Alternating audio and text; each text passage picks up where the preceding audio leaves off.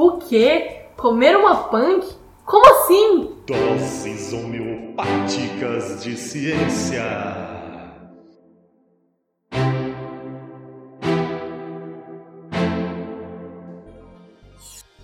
Fala, meus queridos ouvintes, amigos simpatizantes do nosso Ensinecast. Que alegria estar com vocês em mais um DHC.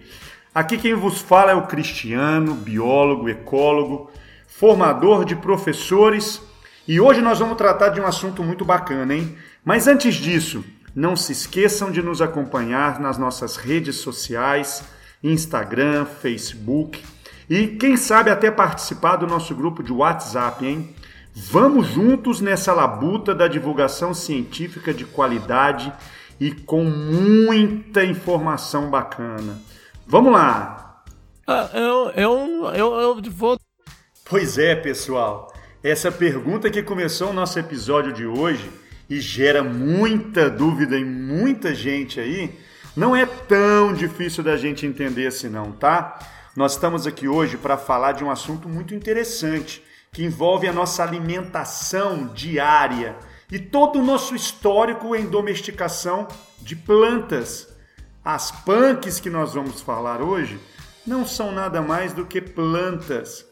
Plantas um pouquinho diferentes que nos trazem muita riqueza na nossa possível alimentação que nós temos no nosso dia a dia.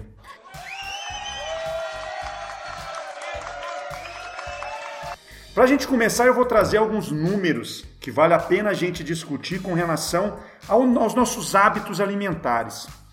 Hoje nós temos em torno de 400 mil espécies de plantas descritas, entre pteridófitas, samambaias, entre pinheiros e principalmente as angiospermas, aquelas plantas que têm flores, que têm frutos e que têm sementes, e que muitos desses frutos e muitas dessas sementes nós utilizamos para alimentação.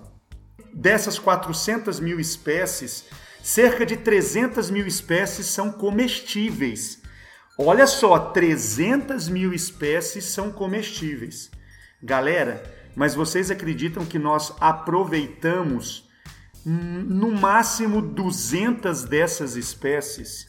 De 300 mil espécies com potencial alimentício, utilizamos apenas 200 espécies. Isso dá uma porcentagem de 0,06% das plantas comestíveis. Ai, credo! Por que, que nós utilizamos tão pouco as plantas que podem nos oferecer quase que todos os nutrientes necessários para toda a nossa sobrevivência? Por que será que nos fechamos somente sobre essas 200 espécies de plantas? que envolve aí basicamente o que a gente come o tempo todo: o arroz, o feijão, as hortaliças de maneira geral. E aí é engraçado, porque quando a gente chega numa feira livre, né, aquela feira bem bonita, cheia de quitandas, cheia de legumes, de verduras, de hortaliças, em grande parte das cidades, não só aqui no Brasil, viu? Muitas cidades da América Latina têm aquelas feiras com aquela explosão de cores, de sabores maravilhosa, aqueles cheiros agradáveis. Mas mesmo com toda essa diversidade, isso é muito pouco ainda comparado com tudo que nós podemos aproveitar. As feiras apresentam uma diversidade maior, mas elas não fogem dessas 200 espécies que são utilizadas no mundo para alimentação. Temos muito mais potencial e precisamos utilizar isso. Ótimo! Pessoal, vamos lá então entender um pouco tudo isso. As plantas que nós utilizamos, que eu já falei, uma porcentagem muito baixa de todas as plantas comestíveis que nós temos disponíveis em todo o nosso planeta. Por que, que nós utilizamos essas plantas? Primeira questão. Essas plantas elas foram domesticadas. Plantas domesticadas foram aquelas que foram selecionadas ao longo de milhares de anos até chegar numa condição de melhor aproveitamento para o ser humano. Um exemplo claro disso é o milho. Se a gente pega algumas, alguns, é, algumas plantas de milho muito primitivas, as espigas são muito reduzidas, os grãos são muito pequenos e muitas vezes você não tem um mecanismo reprodutivo tão eficiente assim. A partir do momento que você tem todo o, é, o melhoramento genético dessas plantas, a seleção artificial realizada por nós, na verdade pelos nossos ancestrais, você começa a, a, a melhorar a produtividade dessa planta. Então, a partir do momento que se domestica uma planta e ela começa a produzir mais do que naturalmente produzia, aquilo passa a ter uma vantagem para o ser humano e ela é selecionada para o uso alimentício. Você é o bichão mesmo, hein, doido? Mas por que que todas as outras plantas, as mais de 299 mil plantas, por que não utilizamos essas plantas com toda essa diversidade? Uma das explicações é que algumas delas apresentam sistemas reprodutivos muito complexos, muito difíceis de serem realizados de maneira é, é, mais isolada. Então não teríamos como reproduzi-la facilmente. E para a agricultura, para você ter uma produção em larga escala, um dos pontos principais é uma reprodução mais facilitada.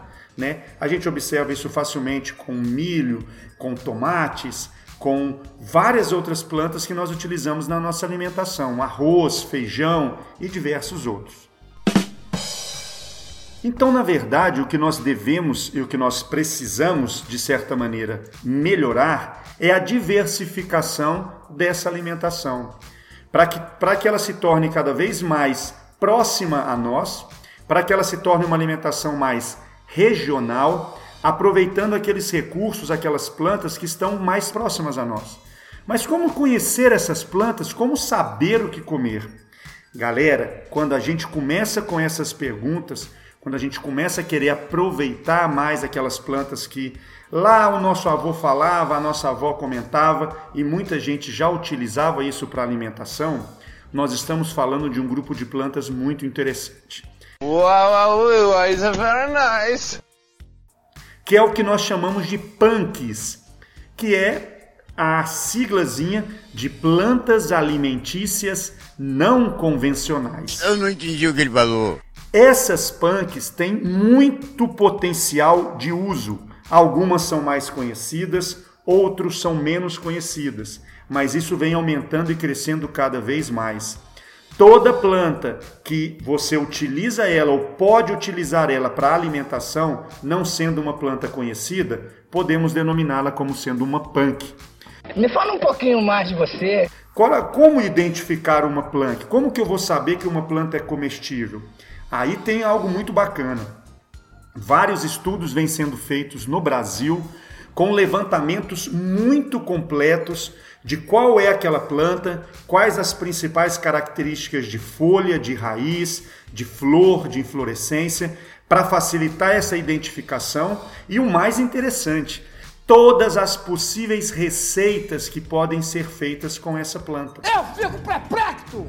Mostrando que você pode comer é, o caule, que você pode comer a folha, que você pode comer a flor e várias outras estruturas dessa planta, dependendo, claro, de qual espécie que nós estamos tratando. Ótimo! Pessoal, um dos materiais mais completos já produzidos, existem vários outros, qualquer busca que você faz pela internet você consegue encontrar bastante material. Mas existe um material que é muito legal, que é, que é de um grande amigo meu, Merchandising, merchandising! Que é do Instituto Federal lá do Amazonas, Valdeli Knupp, que junto com Harry Lorenzi, em 2015, publicaram o livro Plantas Alimentícias Não Convencionais, PUNC, no Brasil. Guia de identificação, aspectos nutricionais e receitas ilustradas. Galera, o Val conseguiu juntar centenas de espécies com potencial alimentício, passando receita de geleia, de saladas, de doces, de alimentos salgados, feito com, todos, com todas as partes dessas plantas. Inclusive algumas saladas, por exemplo, do flamboyant mirim, de flores do flamboyant mirim. Essa planta que a gente encontra nas calçadas em várias cidades brasileiras conseguindo produzir uma salada extremamente agradável visualmente e também para, nossa, para o nosso paladar, já que as flores apresentam tecidos muito tenros, muito macios, e facilmente digeríveis. E aí, esse material é uma das grandes referências que nós temos no Brasil hoje.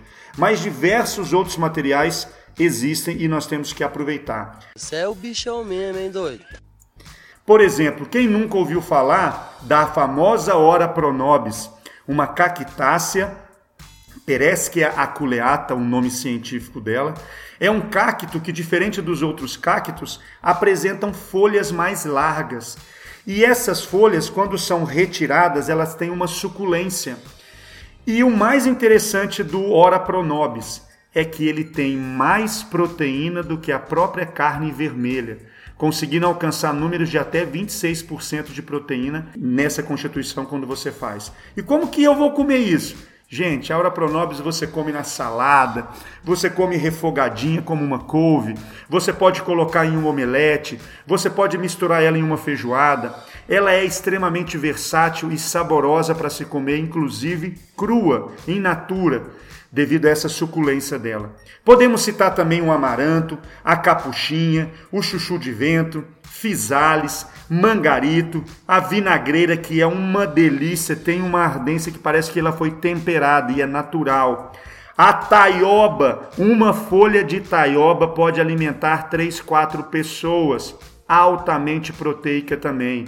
A taioba é da família da arace, do inhame, riquíssima em nutrientes e vitaminas. Tem o caruru, tem o, o, o, o jambu, tem o peixinho. O peixinho é uma erva, gente, que você consegue temperar, você frita, fica parecendo um lambari fritinho, riquíssimo em proteínas também. Beldroega, a bertalha, que é muito utilizada, almeirão de árvore e outras muitas infinitas plantas que nós temos que aprender a utilizá-la, ampliando o nosso cardápio ampliando os nutrientes que estamos alimentando em nosso corpo e dessa maneira nos dando o mais interessante de tudo isso: segurança alimentar. Eu não preciso ficar preso a toda uma política de commodities internacionais, que geralmente é onde os grãos estão inseridos. Olha o preço desse arroz, olha o preço que está essa alimentação. A partir do momento que eu utilizo essas plantas que estão ao meu lado, ha, acabou. A segurança alimentar está ali, ó, do meu lado. E vamos junto que essa informação é muito bacana. Quanta informação, hein, galera? Ó, como um bom vegetariano que sou, não podia deixar de falar dessas punks para vocês. E aí, bora ampliar a nossa alimentação? Bora começar a comer mais essas plantas alimentícias não convencionais? Vamos lá, um abraço, valeu galera!